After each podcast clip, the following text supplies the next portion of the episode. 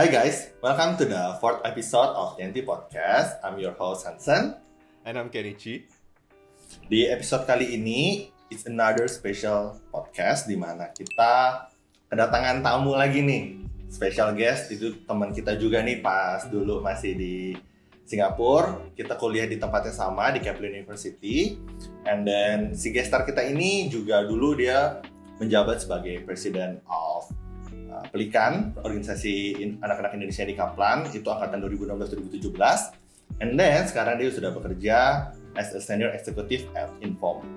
Oke, untuk nggak usah berlama-lama lagi deh, kita langsung kenalan aja ya sama gestar kita, Margarita Anastasia. Hai Anas. Halo Anas. Ah, halo Kenichi. Apa kabar Anas? Baik-baik, kalian gimana di Indo? Baik, kita berdua ya. Ya. Baik-baik aja. Kita ya thank you Yonas udah join nih di podcast kita. Kita pengen ngobrol-ngobrol deh sebelumnya. Kalau sebelum mulai deh sebelum kita mulai lebih dalam lagi coba dong at least background sedikit nih perkenalan buat yang dengerin podcast kita. Siapa sih Anas Oke. ini Ah, halo semuanya, nama aku Margaret Anastasia, biasa dipanggil Anas. Dan seperti yang tadi Hansen udah mention, aku dulu punya kesempatan buat jadi presiden Pelikan. Ah, itu adalah organisasi mahasiswa Indonesia yang ada di Kaplan. Dan aku itu sebelum masuk ke Kaplan itu ah, mengemban pendidikan di Santa Ursula Senior High School, ah, ambil jurusan bahasa. Kita udah Oh. udah prepare nih sebelum kita untuk bikin podcast ini kita udah pakai semua ya. Pakai baju pelikan ya. Eh bangga, woi ini lumayan. ini Bang. kebanggaan baju kebanggaan. kayak Ke- Bangkas gitu. keba- kebanggaan yang masih muat untuk di gua pribadi Eh, Iya. terima Tapi udah kasih ketat banget untuk Hansen. nah, gitu ya. Karena eh, Anas kan ambil jurusan berarti bahasa itu bukan masuk sastra dong ya. Is it only Oke. Indonesian atau eh, ada bahasa-bahasa Uh, lain juga? Pas waktu aku SMA itu ada tiga stream pilihan. Pertama itu Mhm. IPA, IPS, dan yang ini adalah bahasa. Hmm, Nah, jurusan bahasa itu um, kita pelajarinnya bukan cuma bahasa aja sih gitu. Hmm. Kayak kita juga mempelajari bahasa asing seperti bahasa Jerman, bahasa Korea itu aku pilihnya. Uh, terus juga antropologi, itu bahasa Mandarin, bahasa Oh. Inggris ya. Arab juga lumayan interesting lah. I mean like Oh. apa ya waktu itu yang membuat aku suka apa ya memutuskan untuk memilih jurusan ini adalah karena Hmm. waktu pas SMA ya apa ya seperti anak SMA pada umumnya lah aku juga belum tahu pasti gitu kayak pengennya Ya. ngapain gitu tapi one thing yang aku tahu for sure adalah semua pilihan yang aku mau itu adalah pilihan-pilihan pekerjaan yang akan memberikan aku kompetitif apa ya ngasih aku competitive advantage kalau aku bisa lebih dari satu bahasa gitu gitu jadi banget. karena itu aku ngerasa aku udah tahu aku udah clear apa yang aku mau ya kenapa aku harus ambil yang lain gitu kalau misalnya aku udah tahu apa yang bisa bikin aku unggul sekol di jurusan tertentu gitu Hmm. makanya aku pilih bahasa Nah, technically technically speaking ya, how many languages do you speak? Because I know you speak uh, Indonesian, English, and even German. German semi fluently atau fluently nih? nggak fluent aku masih banyak Eh, sampai aku waktu itu ambil sampai sertifikat uh, CUAI buat kayak tesnya gitu tapi Mhm. aku sempat belajar di Goethe sampai uh, B1 akhir. Hmm, jadi Indonesian, English, German, Mandarin, Mandarin iya kan? Eh, Itian Tian, Itian Tian. Kayaknya Jerman aku lebih bagus dari Mandarinku deh. Eh tapi kayak memalukan leluhur. it's a niche. Kayak maksudnya nggak nggak banyak Chinese Indonesian eh, yang bisa bahasa Jerman tapi lebih bagus Jerman daripada Chinese I mean lah gimana pun apa ya Jerman juga alfabetnya lumayan mirip sama kita gitu sih kayak Ah. A B C D gitu kan. Hmm. Sedangkan kalau Mandarin kayak mereka pakai karakter-karakter gitu kan. Jadi ya Hmm. I mean lah ya semua orang itu memiliki kelebihan dan kekurangan masing-masing ya. Iya, Jadi iya, benar benar benar karena saya mungkin menghafal di sana. nah itu jadi empat bahasa itu ya? Ada ada bahasa lain lagi nggak Nas? Eh, Korea sih. oh iya Korean nah Korean bener. Bahkan kemarin untuk eh, sepupu lu si ad- kayak adik sendiri lah ya demi Hmm. untuk membelikan hadiah harus ngomong sama orang Korea asli gitu ya. oke itu gue story lumayan interesting jadi oke for context aku dulu punya roommate dan dia adalah sepupuku gitu yang udah kayak adikku sendiri gitu lah Hmm. dan dia sekarang lagi ambil apa ya lagi belajar language di Korea negeri opa sana dan kebetulan itu ulang tahun tapi kan lagi covid kan jadi kayak Iya, iya. I mean like apa ya aku tuh sama dia tuh udah punya ritual kayak setiap birthday itu pasti kita rayain bareng gitu kayak selalu tiap tahun tuh ada aneh-anehnya gitu kayak Hmm. pas aku 20 tahun misal eh 21 ya itu ya 21 itu kayak rayainnya tim- timnya Harry Potter gitu terus Iya, kayak iya, berikutnya iya. jadi kayak aku imagine gitu loh kayak how lonely she must be gitu di sana gitu kan Hmm. tapi kayak nyari nyari vendor yang mau kayak dibayarin dari sini gitu kan ribet gitu kan kayak Iya. harus apa ya transfer segala macam gitu. Nah kebetulan banget itu aku ketemu vendor itu Hamin satu dia ulang tahun. Terus kayak Oh. cepet-cepet telepon kan. telepon ya gue sama dia minta kayak aduh please banget please banget gitu kayak gue bilangnya kan dede gue kan biar kayak Oh, mungkin dia lebih oh. simpati gitu Iya, kayak iya. aduh gue ulang tahun sendirian di sana gitu gitu kan terus dia akhirnya bilang oh yaudah nggak apa-apa katanya kayak transfer aja terus once kayak udah transfer kirimin Hmm. buktinya kita bakal langsung proses gitu dan akhirnya ya si kue itu make it in time lah ke rumah dia Hmm. Wah. Dan itu semua Faedahnya. harus harus conversation in in Korean uh, dengan faedahnya gue pesan kue Nah, jadi kan lu masuk ke jurusan bahasa ini pasti ada passion, ada hobinya juga lah ya, anggapan untuk mas eh, ke bidang sastra, bidang bahasa. Bisa nggak cerita dikit nih tentang hobi lu ini, ataupun hobi-hobi lain yang eh, you develop eh, after masuk ke jurusan bahasa atau before gitu? Oke, eh, sebenarnya tuh gue pertama kali sokol jatuh cinta sama storytelling tuh pas gue SD kelas 5 itu kayak pertama kali banget gue mengenal dunia storytelling gitu dan gue Hmm, hmm, hmm. apa ya gue enjoy ketika gue mentel sebuah story yang orang bisa relate bisa ambil lesson learn-nya dan bisa benar-benar absorb di dunia storytelling itu sendiri gitu ketika mendengarkan gue menceritakan sesuatu. Dan apa ya as time passes by itu gue tambah suka menulis sih gitu kayak nulis cerita segala macam gue sempet punya blog ya kayak itu itu apa ya itu masa yang lumayan lucu sih sebenarnya. Jadi gue punya blog nih. Blognya tuh kayak gue pengen jadi ceritanya kayak writer yang tidak diketahui gitu kan. Jadi kayak gue Hmm, hmm, hmm. cerita-cerita gitu. Blognya juga sempat apa ya dapat traction yang lumayan tinggi gitu sih gitu. Oh. Tapi iya dan kayak interestingnya apa ya kadang lucu aja gitu kayak gue have fun kalau misalnya kayak ada orang yang ternyata happen to be like readers di Ah, sana ah. terus kayak nggak tahu gue yang nulis kayak bener-bener seneng aja sih gitu kayak denger orang Iya. ngasih genuine feedback gitu kayak oh, gue suka ceritanya kayak gini menurut gue lebih baik kayak gini gitu jadi kayak seneng kayak lu punya apa ya lu kayak punya temen yang tidak tahu lu siapa kayak gitu Ada community lah ya anggapannya.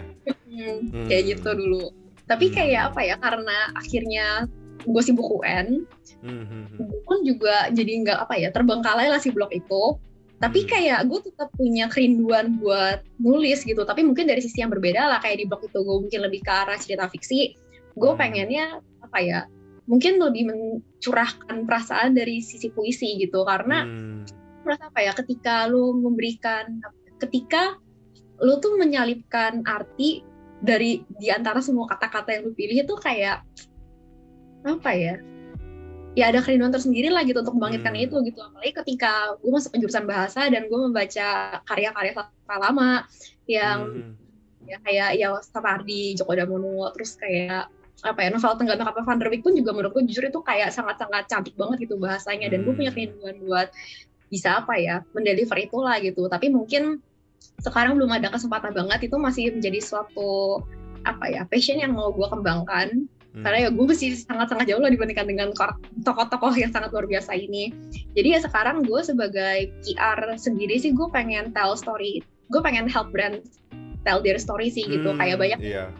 bagus yang mereka punya dan juga mungkin bisa jadi inspirasi buat orang lain tapi gimana caranya cerita itu bisa tersampaikan melalui kata-kata yang lu pilih itu kan yang menjadi tugas kita sebagai PR practitioner gitu dan Hmm, hmm, hmm. Akhirnya apa ya ya gue enjoy sih jujur gue kerja di film ini gitu. Karena memang pada dasarnya tell stories adalah passion gue. Dan Hmm. bisa bener-bener apa ya kayak ya menjadikan passion itu sebagai bagian dari pekerjaan gue itu suatu hal yang ya lumayan syukuri dan bahagia aja sih. Jadi dari dari anggapan itu dari passion lu sendiri ini translated into what you're doing for work, what you're doing for uni itu juga kayak translated ya dari Iya. passion itu sendiri.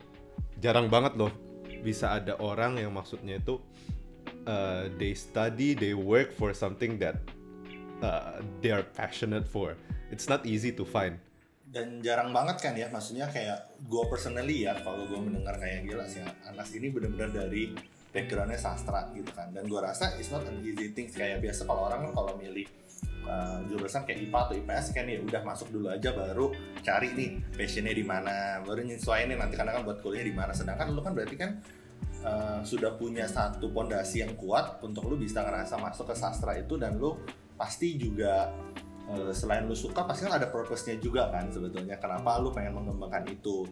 Lu sendiri sebetulnya dulu awalnya gimana ceritanya sih bisa suka dengan storytelling and then lu bikin blog itu kayak purpose-nya sebenarnya awalnya untuk apa sih apakah untuk cuman lu suka orangnya suka cerita atau lu mungkin lu punya banyak pengalaman yang pengen lu ceritanya nggak directly tetapi indirectly melalui puisi atau storytelling gitu sih Oke, eh, apa ya? Gue bisa bilang gue tuh sebagai seseorang tumbuh tuh apa ya?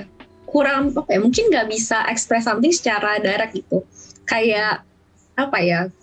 Gue merasa gue orang yang bisa mengekspresikan diri gue melalui sesuatu yang indirect. Contoh kayak puisi, kayak cerita gitu. Jadi kayak itu adalah medium gue untuk bisa bercerita pada dunia apa yang gue alami dan apa yang gue pengen orang pelajari gitu. Kayak misalnya pengalaman-pengalaman hidup yang gue punya, hal yang gue observe gitu. Gue pengen apa ya? Kayak share that lesson learn, share berkat yang boleh gue dapetin gitu dari sisi yang apa ya, yang orang bisa relate gitu. Kayak contoh misalnya, kayak misalnya kayak gue cerita something secara langsung yang gue alami gitu. Belum tentu lu pernah mengalami hal yang sama, belum tentu juga kayak apa ya, gue pernah mengalami hal yang sama dengan lu gitu. Tapi kayak ketika ada suatu medium yang netral, so called kayak puisi dan cerita yang kita berdua sama-sama bisa relate dan bisa take lesson learn-nya kenapa nggak share dari sana gitu dan itu sih yang membuat gue bener-bener suka sama puisi dan prosa gitu karena orang-orang akan startup buat think itu apakah sesuatu yang lu memang alami atau itu sesuatu yang memang apa ya kayak ada di imajinasi lu aja gitu. Jadi kayak yang penting itu kan adalah deliver that lesson learn gitu bukan deliver that like misalnya pain atau kayak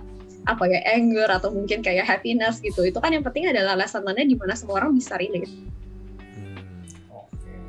Dan juga lu juga membuat blog yang somehow orang nggak tahu lah siapa penulis di balik ini. Dan lu juga jadi lebih senang kan ketika ada orang yang kayak tadi lu bilang mereka memberikan feedback, mereka memberikan uh, kayak masukan atau gimana kayak mereka seneng nih karena apa yang lu ceritakan itu bisa relate itu berarti kan somehow juga lu bisa membuat orang di sekitar lu punya energi positif juga malah mungkin bisa membuat mereka juga terinspirasi kali ya untuk misalnya masuk ke uh, apa misalnya ambil sastra atau mendalami hobi mereka yang mungkin mereka nggak rasa nggak nggak pas aja atau kayak nggak banyak nih yang bisa sesuai dengan yang gue rasakan gitu kali ya Hmm, kalau gue sih waktu itu alasannya adalah juga satu gue pengen dapet genuine feedback. Karena gue ngerasa apa ya ketika lu tahu misalnya nih gue tahu misalnya oke misalnya contoh lu masak nih Sen gue tahu yang masak nih lu nih. Misalnya masakannya soso gitu. Tapi kan ya gue nggak enak dong buat kayak ngomong eh Sen soso nih masakan lo gitu. Kan pasti gue oh enak enak gitu kan. Tapi kayak kalau gue nggak tahu yang masak ya gue akan berikan feedback secara genuine kan. Nah itulah dari situ kayak gue pengen membuat suatu blog yang orang nggak tahu gue nulis karena gue pengen dengar genuine feedback gitu kayak Hmm. dan gue juga apa ya itu something yang apa ya gue ngerasa gini gue gue suka sama menulis gue cinta sama tulisan tulisan gue nggak mau mengkomersialisasikan itu gitu gue pengen itu menjadi suatu apa ya escape buat gue di mana gue bisa menceritakan sesuatu sesuka hati gue dan memilih kata-kata yang gue suka mendapatkan genuine feedback dari orang dan juga menyampaikan lesson learn itu sih Hmm. Nah, Nas, eh, kan kita ini kenal pas di Singapura ya, pas kita udah masuk uni juga ya. Eh, pas lu, what are your reasons gitu loh untuk pindah ke Singapura?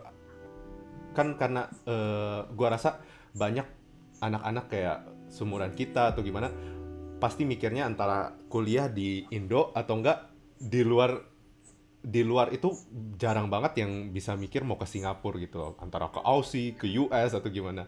What are your reasons to move to Singapore sama apa sih ekspektasi lu pas pindah? Oke, uh, sebenarnya interesting. I mean, like it's an interesting question. Uh, gue tuh dulu pas SMA tuh anaknya sangat reserved. kayak hidup gue tuh cuma sekolah pulang les sekolah pulang les sekolah pulang les gitu terus pokoknya jadi kayak gue bahkan gak masuk osis gue nggak aktif di organisasi mana pun. Hmm. dan apa ya gue pernah waktu pas SMA tuh punya kesempatan buat pergi ke Jerman selama sebulan. Hmm. uh, fully funded dari Goethe Institute. Dan di sana tuh apa ya jujur sebenarnya pas di sana tuh gue enjoy gitu. Kayak di sana lah gue punya apa ya gue bener-bener membulatkan tekad bahwa gue pengen kuliah di luar di mana gue tuh bisa punya kebebasan dan apa ya bertanggung jawab atas diri sendiri gitu karena gue ngerasa kalau di Indo amin like ya ada plus minus lah gitu kan Hmm. tapi kayak gue ngerasa kalau gue di Indo terus ya gue akan tetap menjadi diri gue yang sama gitu kayak di Jerman ketika gue sendiri gue menghadapi masalah gue menghadapi tantangan gitu pas waktu ikut scholarship di sana kayak di situ gue ngerasa kayak tantangan sih tantangan tapi menarik gitu tantangannya kayak gue Hmm. ngerasa gue bisa menjadi diri yang lebih dewasa gitu kalau gue Hmm. sendirian di luar jadi kayak itu udah kayak first decision made gitu kalau gue harus keluar dari rumah gitu Hmm. Nah, tapi ketika gue di sana selama sebulan tuh sempat ada sebuah insiden di mana wifi sekolah gue tuh dimatiin sama kepala sekolahnya gitu. Dan Oh. kita nggak dikasih heads up, nggak ada yang bisa hubungin keluarga. Dan kayak pas wifi-nya dikembaliin lagi, tuh kayak bener-bener satu rumah gue tuh kayak worried sick gitu Panik, karena iya, iya. satu gue juga nggak punya keluarga di Jerman gitu kan Hmm, hmm, hmm. Dan di sana gue mikir gitu kayak waktu itu konteksnya adalah gue merasa gue pengen kuliah di Jerman karena gue pengen ya ada satu jurusan yang gue pengen banget dan ada di sana lah gitu Hmm. itu gue mikir sih kayak gimana ya kalau gue kuliah di sini terus kayak ketika orang tua gue nggak bisa hubungin gue atau ketika misalnya gue sakit atau gimana kayak gue sih nggak khawatir tentang diri gue gitu tapi yang gue pikirin orang tua gue gimana gitu kalau misalnya kayak gue di sini sendirian dan nggak ada keluarga yang bisa dimintain tolong gitu pasti mereka khawatir dan gue ngerasa yang nggak mau mereka khawatir segitunya lah gitu dan di sana lah kayak gue bener-bener kayak literally legit banting setir kayak oke gue harus mencari negara yang deket Indo gitu kan yang seenggaknya nggak butuh Hmm. visa atau lebih gampang buat visit dan lebih gampang buat gue pulang juga lah gitu biar Iya, ya seenggaknya gue nggak khawatir khawatir banget gitu Hmm. dan itulah mengapa gue akhirnya pilih Singapura waktu itu gitu Hmm. Tapi apa ya kayak ya ketika gue milih Singapura karena juga lumayan last minute sih gue bilang jadi kayak persiapan gue ya kurang matang lah waktu itu Iya. gitu Hmm. to be honest uh, kayak gue gue transparan aja sih kayak gue sempet daftar perguruan tinggi negeri yang ada di sini dan Hmm. apa ya karena juga ya persiapan yang nggak matang dan gue Hmm. merasa juga kayak memang gue juga tidak deserve untuk dapat itu karena persiapan tidak matang Iya, iya. jadi kayak apa ya gue bisa gue bisa gue bisa sih tesnya gitu. Kayak tesnya gue bisa tapi ya gue tau lah bahwa apa ya ya kalau seandainya lu lebih matang ya mungkin akan dapat result yang sesuai dengan effort lu lah gitu. Dan memang gue belum tentu matang buat dapat ke uni itu. Which gue sama sekali gak ngerasa itu sebuah kegagalan sih. Gue ngerasa kayak analoginya gini loh. Lu gimana caranya bisa mendefinisikan bahagia kalau lu nggak pernah merasa nggak bahagia? Kayak lu tuh tahu bahagia itu apa, lu bisa mendapatkan value-nya ketika lu pernah merasakan perasaan yang namanya nggak bahagia gitu kan. Begitu pula dengan ketika lu mengalami sesuatu yang namanya belum berhasil, ya lu lebih menghargai kesempatan yang lu punya gitu kan. Hmm. Tapi gue nggak nyesel apa ya, kayak ketika semuanya itu ke stitch back dan gue sekarang look back, itu semua make sense gitu. Kayak Hmm. gue nggak dapet di uni sana, tapi gue akhirnya ke Kaplan dan ketemu kalian semua gitu. Hmm. Tapi ya, ya, ekspektasi gue ke uni tuh sebenarnya lumayan unik sih gitu, karena Hmm. ya seperti tadi gue mention gue dulunya tuh anak yang sangat reserve gitu. Kayak gue tuh apa ya ya cuma hidupnya belajar doang lah gitu. Kayak yang penting dapat yang terbaik lah gitu. Hmm. tapi gue pernah ada di situasi yang kayak gini. Kayak apa ya gue belajar terus gila-gilaan maksudnya kayak apa ya ya usaha kerja keras tidak mengkhianati lu lah gitu. Hmm, ya waktu itu sebenarnya gue dapat banyak tawaran direct entry ke perguruan tinggi yang ada di Indo. Hmm. gitu konteksnya gitu. Dan ya gue merasa kayak itu benar-benar dekat banget sih. Kayak itu bukan karena gue nya sanggup banget atau gue nya pintar banget lah. Kayak gue mendapatkan eh, nilai tertinggi UN satu Indonesia buat jurusan bahasa. Oh. Di- tapi apa ya? Gue gue bukannya nggak bersyukur sih tapi kayak gue somehow nggak ngerasa happy loh. Kayak kayak apa ya ketika ya parents pasti proud lah gitu. Kayak ya, Iya. ibaratnya kayak lu dapat direct en- apa ya lu dapat offer direct entry ke perguruan tinggi negeri yang mungkin orang-orang kayak jadiin itu nomor satunya mereka. Hmm, terus kayak lu dapat misalnya kayak gue juga mean like gue bersyukur lah gitu kayak dapat penghargaan itu dan kayak Iya. pergi ke DPR segala macam kayak parents gue proud banget. Tapi kayak gue sama datang ke sana perasaan gue tuh kosong loh. Kayak kayak gue mikir Hmm. gue nggak seneng ya. Gue sampai mikir loh kok gue nggak seneng gitu? Kayak kayak gue ngerasa ya ya puas gitu tapi ada yang kosong gitu. Kayak gue ngerasa pesta sendirian gitu ibaratnya. Kayak- gimana ya? Kayak orang tuh congrats lu untuk pencapaian lu tapi kayak nggak ada yang tahu perjuangan lu nggak ada yang fokus ke prosesnya gitu. Semua orang fokusnya ke hasilnya doang. Ah, dan di iya, sana iya, iya. kayak gue ngerasa di sana apa ya ketika gue lulus dan gue melihat orang-orang yang misalnya tadinya masuk osis masuk ke organisasi gitu kayak mereka punya cerita tersendiri ketika lulus SMA dan gue nggak punya cerita itu Hmm. di situ kayak baru gue ngerasa ketika gue masuk uni gue bertekad gue pengen jadi orang yang beda gitu kayak gue nggak pengen jadi orang yang fokus gue tuh mata gue cuma tertuju sama GPA gitu kayak GPA nggak bakal menjadi matahari gue dan gue menjadi bumi yang mengitari dia gitu kayak gue Hmm, pengen hmm, hmm. Melakukan sesuatu yang berbeda gue pengen masuk organisasi gue pengen mencoba hal-hal yang baru gitu. Kayak Hmm.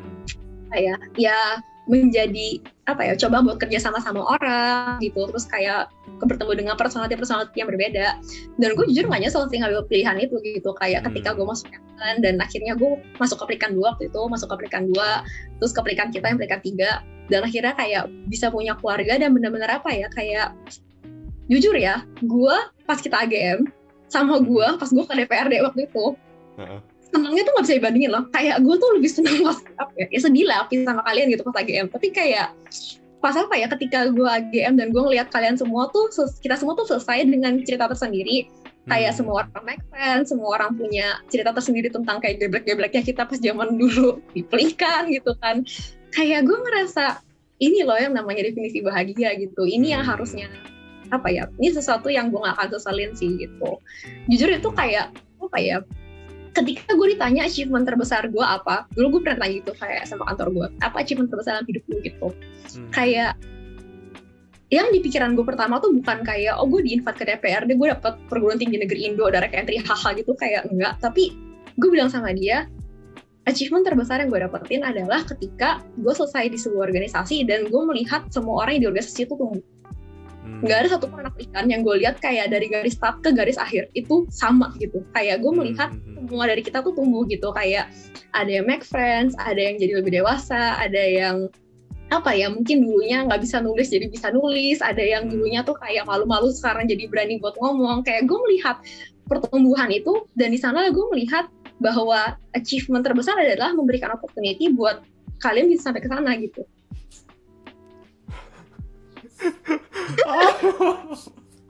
Why are you doing this to us, Anas?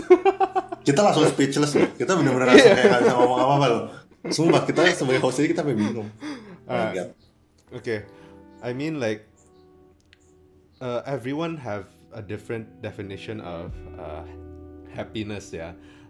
Dan gini sih, karena yang dari gua dengar dari lu itu your decision of uh, apalagi kayak kita kita di society where it's important for us to to to get a good GPA. Bahkan our society is uh, if revol- is revolving around kayak a knowledge a knowledge based society lah. Kan yang mementingkan GPA, mementingkan nilai bagus apa-apa.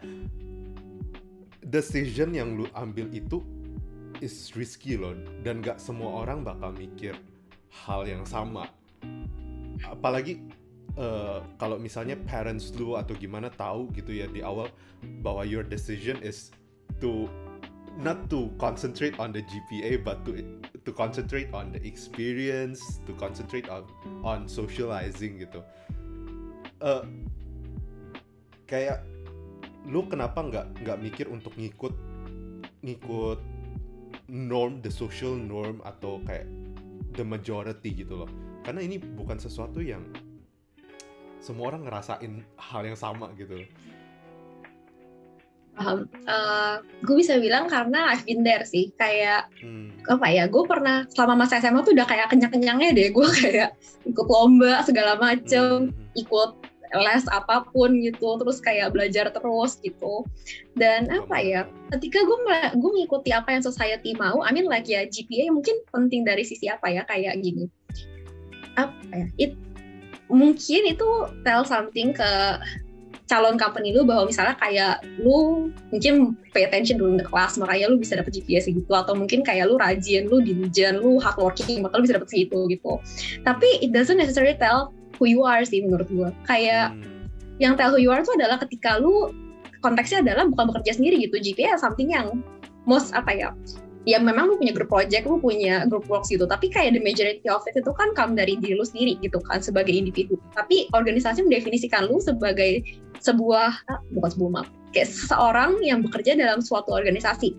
Dan gue ngerasa bahwa apa ya, ketika lu masuk ke kantor tuh lu bukan bekerja sendiri gitu most of the time, kayak lu harus bekerja dengan team members gitu. Dan kalau misalnya lu nggak bisa apa ya, lu nggak ada something yang bisa proof ke kantor misalnya bahwa lu tuh adalah team player, gimana mereka bisa percaya gitu bahwa lu adalah orang yang bisa fit in dan bisa berkontribusi gitu, gitu kan.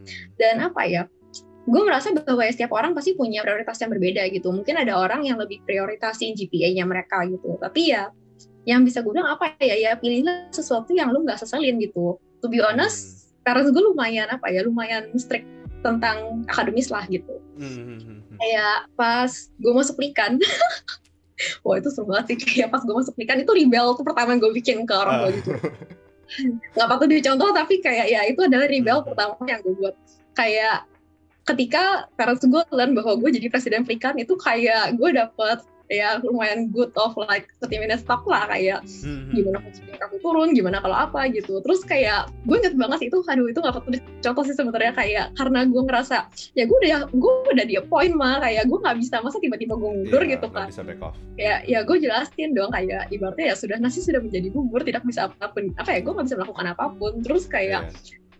Nah kayak parents gue bilang lah, gimana kalau GPA kamu turun, bla bla bla gitu kan. Hmm. Terus gue inget banget gue ngomong kayak gini, kalau sampai nilai gue satu aja nggak distinction, gue mundur dari pendidikan. Uh. Ya, That's a bold itu gue claim. Aduh, pas gue udah ngomong kayak gitu, udah waktu itu kayak nyokap gue bilang bentar ya gitu kan. Terus pas gue udah selesai ngomong, gue udah kayak mati gue gitu kan.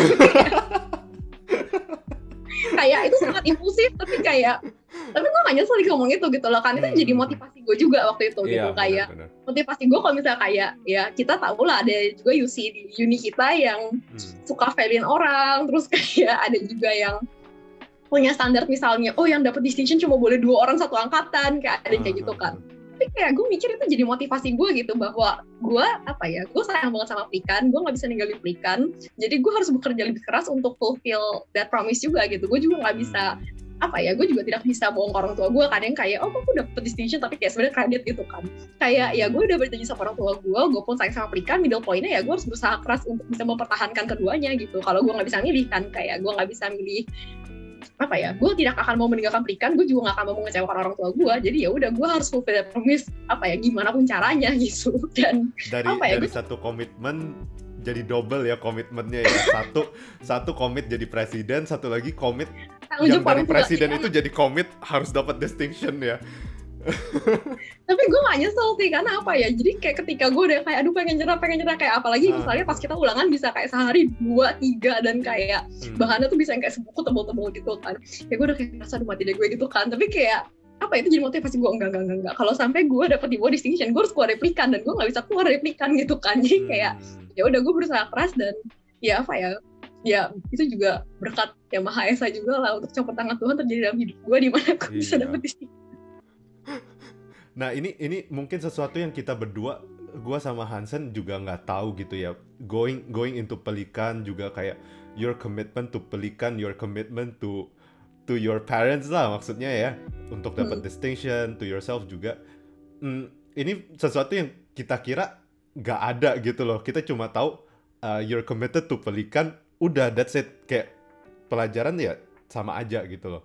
Kayak lagian lu orang pintar lah apalah udah udah kita udah expect ya biasa udah udah distinction itu normal for you. Tapi itu sesuatu yang emang dari komitmen yang lu bikin yang janji yang lu bikin ke parents akhirnya berbuah juga ke sana ya. Berbuah ke dapat distinction lah. Malah high distinction kali. Juang demi kalian. Bisa mundur tapi kalau gue mau iniin tapi berarti kan at least kan lu sudah melakukan dua-duanya nih. Lu komit dengan dua hal ini. Dan dua-duanya kan seperti tadi Kenny juga bilang kan udah berhasil nih pasti. Gue juga merasa gue yakin itu pasti akan berhasil. Tetapi berarti at the same time when you pursue dua komitmen ini lo tetap enjoy kan sebetulnya kan? Kayak nggak ada kayak suatu rasa beban kayak aduh gue harus ngajalin dua-duanya. Hmm. terus kayak gue gue takutnya nanti yang satunya komitmen gue berhasil satu enggak gue malah jadi down gitu. Tapi lu sendiri pun berarti tetap enjoy kan? Maksudnya lu tetap enjoy melakukan itu dan nggak ada beban atau gimana pun dong berarti ya pas melakukan itu. Gue sih bisa bilang apa ya gue orang yang suka tantangan which is kenapa juga kenapa gue milih PR gitu. Kayak itu adalah industri yang jujur apa ya pekerjaan gue tuh adalah something yang lu nggak bisa predik besok lu tuh bakal kayak gimana. Kayak hari ini lu launch something besok krisis itu bisa aja gitu. Dan Hmm. kayak apa ya? Ya gue suka tantangan lah gitu. Kayak gue suka ketika gue tidak bisa memprediksi hari gue gitu. Karena itulah yang membuat hari lu menarik gitu kan. Dan kayak ketika gue menjalani itu ya itu juga yang membuat gue apa ya? Gue merasa apa ya? Kayak gue merasa hidup ketika gue punya challenge gitu. Kayak gue punya challenge untuk di conquer. Dan gue bisa bilang kayak kenapa gue bisa enjoy gue melakukan itu semua ya juga karena kalian gitu. Kayak gue dapat anak-anak yang kayak kalian kalian ini gitu yang kayak sangat baik dan sangat luar biasa. Kayak ngelihat kalian kerja keras tuh buat gue ngelihat kayak yang gue lakuin ya nggak seberapa gitu. Kayak ngelihat ketika kalian passionate buat bahas kita mau bikin games apa kita mau gimana. Kayak gue inget banget inget gak sih waktu pas kita Surya Kanta kayak kita mau bikin yang tarik tambang tiga arah terus kayak gimana coba caranya lu cari? Buku baja lu temuin kayak wah itu kayak gue ngeliat gimana anak-anak gue ya, kayak panas-panasan keluar nyari nyariin itu baja buat kita bisa bikin tarik tembak tiga arah yang kayak running man. Terus kayak apa pas Nici juga kita panas-panasan lari-lari ngambil foto orang-orang editin gitu kayak gue ngeliat anak-anak gue bekerja lebih keras dibandingkan gue gitu. Kalau misalnya kalian aja kerja keras seperti itu masa guanya enggak gitu? Kayak nggak ada bandingannya sih jujur gue bilang dibandingkan apa yang kalian lakuin Short shout out to all the Pelikan members ya. Pelikan 2016, 2017, even yang Eh, ada Pelikan. 2017, 2018. shout out. Tapi tapi memang itu sih memang eh, secara singkat aja ya kalau gue mau cerita dari pengalaman gue juga ya. Memang eh gue juga pun tidak menyangka ketika gue masuk pendidikan gue akan seperti itu sih. gue tidak menyangka gue akan punya satu pemikiran, satu mindset yang berbeda ketika gue juga ya kayak gue juga mungkin kalau berdasarkan dari podcast yang kemarin gue cerita juga kayak kita pakai ini tentang Iya. gimana ceritanya pas gue pas pindah ke ke Singapura pikiran gue ya udah gue cuma mau bekerja eh sorry gue mau belajar kan gue lulus selesai gue balik gitu kan gue tidak berpikiran hal-hal lain tetapi melalui pelikan ini menjadi salah satu turnovernya juga lah salah satunya supaya membuat gue bisa keluar juga nih gue punya ide gue bisa gue eh, aspirasikan gue sampaikan gue punya kegiatan apa gue bisa tetap lakukan gue punya hobi gue bisa jadi bertambah gitu kan and it's a good thing sih memang apalagi seorang Anas mem- memiliki satu integritas yang tinggi punya satu semangat dan punya menjadikan itu satu komitmen dalam journey lu ya berarti kan sebetulnya kan jadi ketika lu membuat memori dalam hidup lu juga lu menjalani dengan hati dan itu menjadi satu memberikan hal positif nggak cuma buat lu dan buat semua orang Hmm. Nice. It's worth mentioning kayak kita sebenarnya untuk Pelikan sendiri ya dan gue yakin ini uh, Hansen maupun member Pelikan yang lain juga gue rasa motivasi-motivasi kita untuk untuk kerja lebih banyak itu juga dari Ana sendiri Betul, kayak the betul. commitment she presented itu translated ke kita juga gitu loh. Nah itu itu sesuatu yang uh, jujur kita semua nggak ada expect gitu loh. Kita bakal bikin second family. Walaupun kita, uh, kit- ya kayak di podcast sebelumnya ya kita ngomong kita sebagai Indonesians in in another country kita pasti cari komunitas that we we certainly feel uh, we belong there lah. Dan kita nggak nyangka malah komunitas kayak pelikan begini akhirnya membentuk satu family yang a family away from home. A family away from home. Jadi kayak ini sesuatu yang benar-benar semua nggak expect. Dan sebenarnya eh, kita ngomong lagi tentang eh, kayak dari organisasi ini sendiri pun juga kan kita akhirnya mendapatkan banyak soft skills juga ya Nas ya Mhm. even for you kayak lu dapatkan uh, skills kayak leadership, teamwork dan lain-lain. Ini sesuatu yang nggak nggak semua orang bisa dapetin di masa uni kalau misalnya mereka nggak ikut organisasi. benar Hmm, dan kayak maksudnya itu even even in uni kita pasti ada kerja bareng kayak group work lah apalah. Tapi itu feelnya beda. Feelnya beda banget. Kita harus kalau yang kayak di Pelikan kita harus uh, kayak Surya Kanta event-event Grahita gitu kan. Itu sesuatu yang bahkan kita malah belajar tentang event organizing gak sih? Bener iya dan dari situ kan kita juga bonding sama teman-teman sama ya bikin keluarga baru juga lah. Ya ini kan uh, Nas, ya kan lu kan bilang start dari pelikan ya. Sebenarnya suatu hal menarik kan muncul dari pelikan nih. Gitu ya. Pelikan, lu started berarti dari pelikan dari sebelum yang angkatan gua dan kayak ini berarti kan lu sudah ikut pelikan yang dua ya berarti ya. Itu yang 2015 2016. Dulu lu startnya gimana tuh bisa masuk ke organisasi pelikan yang dua dulu nih sampai akhirnya baru lu start uh, bisa jadi presiden dari pelikan ketiga. Oke, okay, uh, eh, waktu itu sebenarnya apa ya? Karena gue juga gak punya keluarga di sini, juga apa ya? Teman-teman gue juga sokot nggak ada juga yang masuk ke uni kita gitu. Jadi kayak gue pengen waktu itu kayak motivasi gue masuk ke pelikan gue adalah gue pengen make friends gitu sama sesama orang Indo apalagi yang tadi juga apa ya lu bahas juga di podcast lu sebelumnya kayak penting buat kita tuh punya komunitas gitu di negara orang apalagi gitu kan dan itulah kenapa gue masuk ke pelikan dua waktu itu kebetulan mereka lagi nyari sekretaris dan gue merasa ya passion gue di menulis why not gue masuk ke organisasi dengan passion gue gitu kan. Kayak ya udah gue jadi sekretaris gitu kan. Tapi ya seiring berjalannya waktu apa ya kayak gue merasa ya mungkin gue grow apa ya kayak one of this organization sih gitu. Kayak kayak apa ya gue merasa plikan jadi bagian dari cerita gue di uni gitu. Dan hmm. ketika akhirnya plikan gue harus lecture dan harus mencari komite yang baru waktu itu sebenarnya gue daftar jadi VP karena waktu itu oke okay, concern gue adalah kayak gimana ya? Kayak kayak gue merasa gue belum punya experience sebanyak itu untuk menjadi presiden gitu. Kayak gue merasa gue masih punya banyak kekurangan masih punya banyak apa ya skill yang mau gue kembangkan. Dan gue ngerasa ya gue mungkin akan menjadi supporter yang better gitu dengan menjadi VP terus kayak gue inget banget pas gue masuk ke ruang interview tuh gue ditanya kayak gini kalau misalnya nih presiden kamu tuh apa ya kayak tidak bisa mendemonstrate apa ya seorang figur presiden yang baik kamu siap nggak untuk dari VP jadi ke presiden? Terus kayak waktu itu gue mikirnya kan apa ya? Ya gue lumayan lugu dan agak sedikit terjebak lah gitu. Kayak gue yeah. bilang ya kalau memang konteksnya seperti itu bahwa kayak si presidennya itu tidak bisa mendemonstrate figure sebagai seorang presiden yang baik ya gue sebagai VP harus siap untuk apa ya? Greater good gitu loh. Kayak harus siap buat step up gitu. Hmm.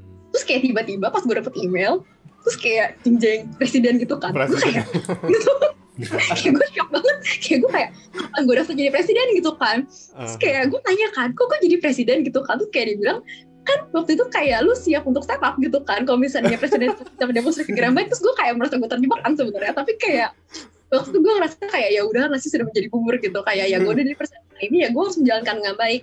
Tapi jujur kayak pas gue apa ya step up dari sekretaris ke presiden tuh gue lumayan takut gitu. Karena sekretaris kan di belakang layar kan. Kayak yeah gue nggak pernah ketemu PPI yang lain gue nggak hmm. pernah apa ya gue nggak tahu rasanya mungkin kayak pergi ke KBRI ketemu atasnya gitu kayak gue cuma belajar di belakang layar doang gitu gue nggak pernah punya exposure buat keluar hmm. dan itulah yang bikin gue apa ya kayak jujur pas gue apa ya kepilih tuh gue banyak ketakutan gitu. Kayak aduh gimana kalau misalnya gue fail? Gimana kalau misalnya gue nggak bisa bikin apa ya gue nggak bisa jadi leader yang baik buat kalian juga gitu. Gue nggak bisa bikin kalian enjoy being in organization gitu. Gimana gitu kan gue pikir. Tapi apa ya kayak ketakutan ketakutan itu tuh mulai hilang ketika gue melihat wajah-wajah yang ada di community gue gitu. Kayak kalian semua tuh passionate dan bener-bener kayak tahu apa yang kalian sign up for gitu. Itu sih yang gue bilang. Dan apa ya mungkin juga karena di pelikan dua gue merasa gue kurang dapat exposure buat ketemu PP yang lain gue pengen anak-anak gue punya exposure buat ketemu yang lain gitu jadi kayak ketika hmm. kalian harus step up kalian nggak takut gitu karena kalian udah kenal yang lain hmm. hmm, hmm. jadi berawal dari mixed feelings dulu ya rasa takut yeah. rasa excited semua digabung gitu kayak lucunya apa ya karena gue tuh di SMA gue oke gue SMP gue SMP OSIS tapi apa ya, itu pun juga kayak ketua divisi gitu kayak bukan yang osis inti gitu. Jadi kayak gue bener-bener blur soal gimana caranya lu tuh harus jadi inti yang kayak menopang organisasi lu tuh kayak yeah. lu gimana? gitu loh. Kayak gue bingung banget gitu kan kayak apa ya biasa gue di belakang layar soalnya gitu. Bener-bener kayak pelikan tuh pertama kalinya gue harus ketemu orang terus kayak ngomong sama orang. Hmm. menarik sih. And she stepped up quite amazingly lah. Enggak lah, kayak itu karena kaliannya juga. iya, jadi uh, oke. Okay. Itu tentang organisasi ya. Sekarang kita ngomong tentang uh, your uni life. Karena aside from organization kan juga emang lu harus konten juga belajar ya. Uh, hmm. Bisa kasih kita background dikit nggak? Your uni life, uh, your sorry, your uh, degree terus juga belajarnya apa dulu? Kan dulu mudok ya kalau nggak salah kan? Ya. Hmm. Oke, okay, jadi dulu tuh aku ambil diploma in Meskom dulu gitu kan. Dari hmm. diploma in Meskom itu juga sebenarnya kenapa aku pilih Kaplan sih. Soalnya Kaplan tuh ini bukan iklan ya BTW, tapi kayak dia tuh membiarkan gua untuk ngambil diploma kayak diploma in Meskom terus langsung straight bachelornya di Meskom gitu. Sedangkan uni pilihan lainnya itu kayak wajibin lu tuh ngambil misalnya kayak commerce dulu diplomanya terus baru ambil bachelornya di Meskom dan waktu itu gue mikirnya kayak gue udah clearly gue pengen masuk komunikasi ngapain gue ngambil commerce gitu kan? Kayak mendingan gue build foundation gue right baru akhirnya langsung masuk bachelor yang kayak ber apa ya relevan gitu kan. Ya udah akhirnya gue ambil diploma in make friends juga di sana dan akhirnya masuk ke bachelor apa ya masuk ke Murdoch. Tapi jujur waktu itu kayak gini gue pengen banget masuk ke PR gue pengen banget di hmm, industri hmm, hmm. public relations itu karena industrinya ya seperti tadi gue bilang lu nggak bisa predik apa yang terjadi besok which itu jadi hmm. interesting gitu ketika hari lu tidak bisa terprediksi dan apa ya lu look forward apa yang bakal terjadi nih besok gitu kan yeah. dan tapi kayak apa ya satu sisi gue juga tahu bahwa apa ya kekurangannya adalah mungkin apa ya dari sisi mungkin apa ya local landscape atau mungkin juga dari bahasa Inggris gitu. Mungkin gue tidak sebaik orang yang memang mungkin dari English speaking country atau bahkan yang dari sini gitu. Hmm. jadi gue ngerasa kayak ya apa ya gue juga harus selalu siap. Gue adalah orang gini ketika gue gue memutuskan suatu hal tuh gue harus punya plan A B C D E F G sampai Z gitu. Oh. kayak harus siap gitu.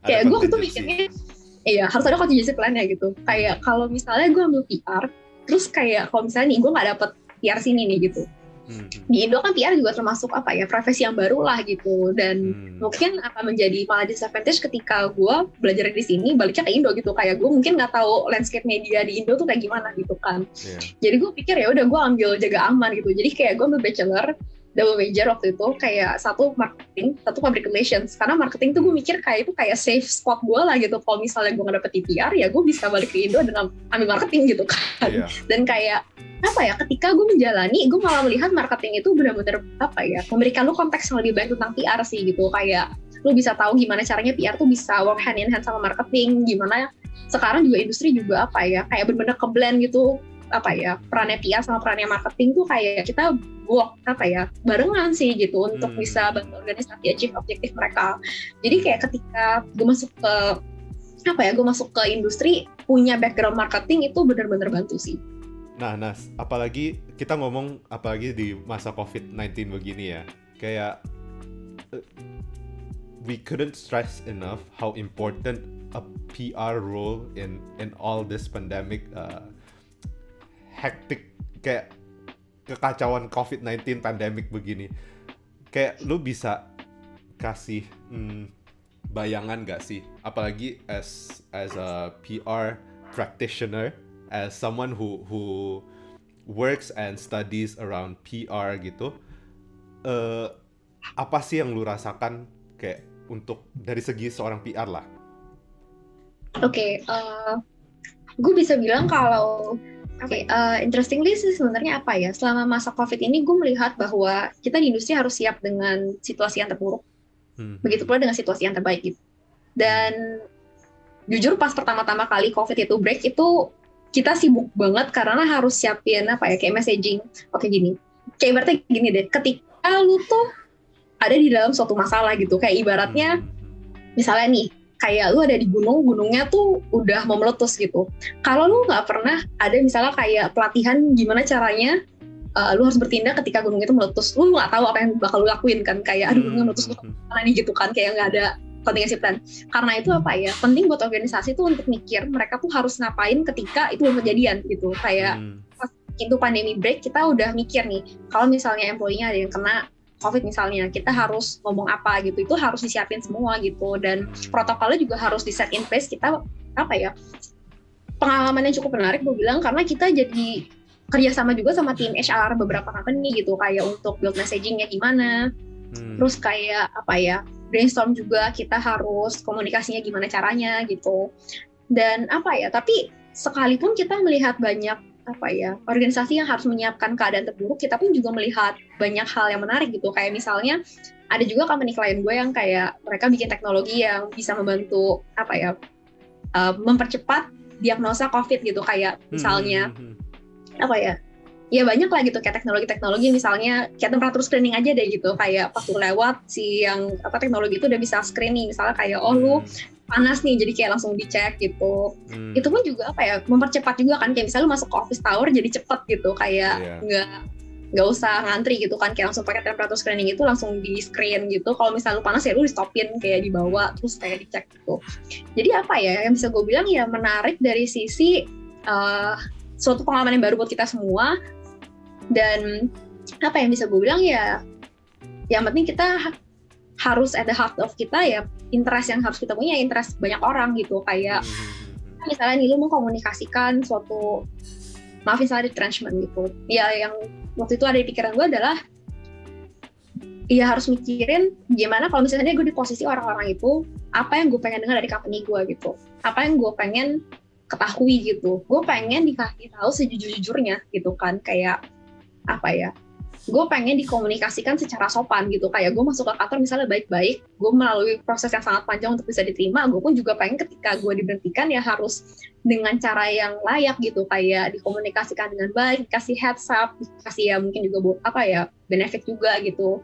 Ketika suatu hal yang unfortunate terjadi lah gitu. Jadi ya menurut gue apa ya nggak ada playbook apa ya kayak cara menghadapi covid 101 tapi yang terpenting adalah ya lu harus selalu punya apa ya hati lu tuh harus dipenuhi sama interestnya orang-orang yang terkena dampaknya sih. Hmm.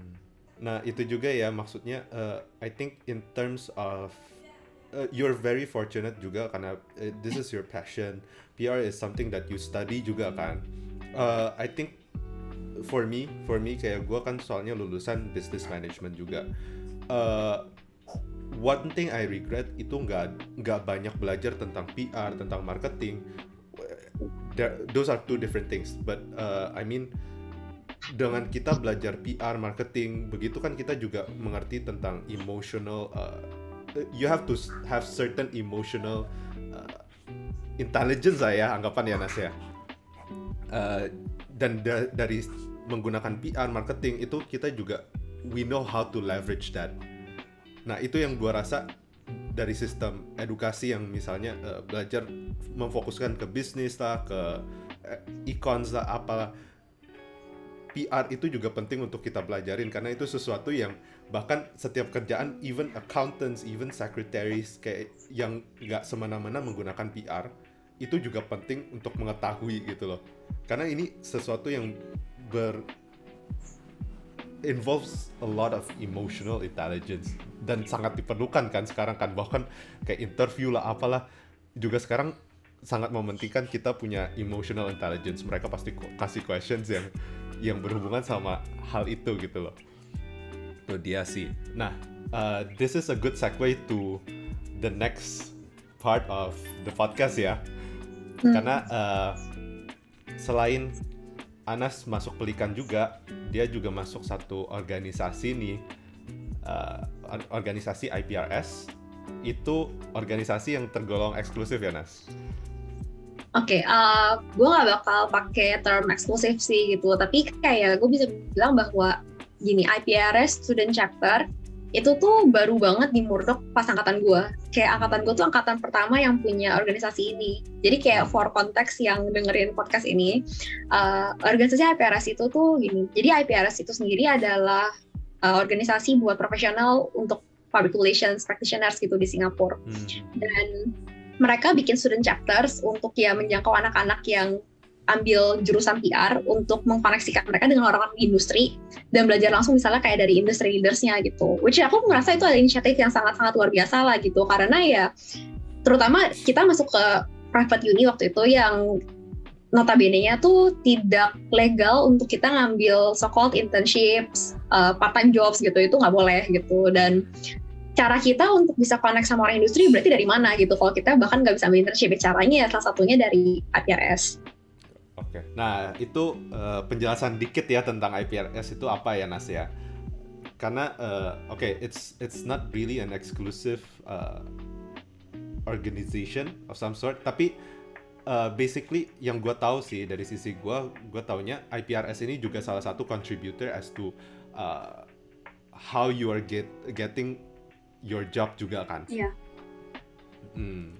Nah ini ini sesuatu yang oke. Okay, this is basically the part one of the podcast dan di part 2 podcast podcast berikutnya ya next week kita bakal bahas lebih banyak nih tentang uh, IPRS tentang kerjaan Anas juga tentang uh, the working landscape lah di Singapura juga gimana.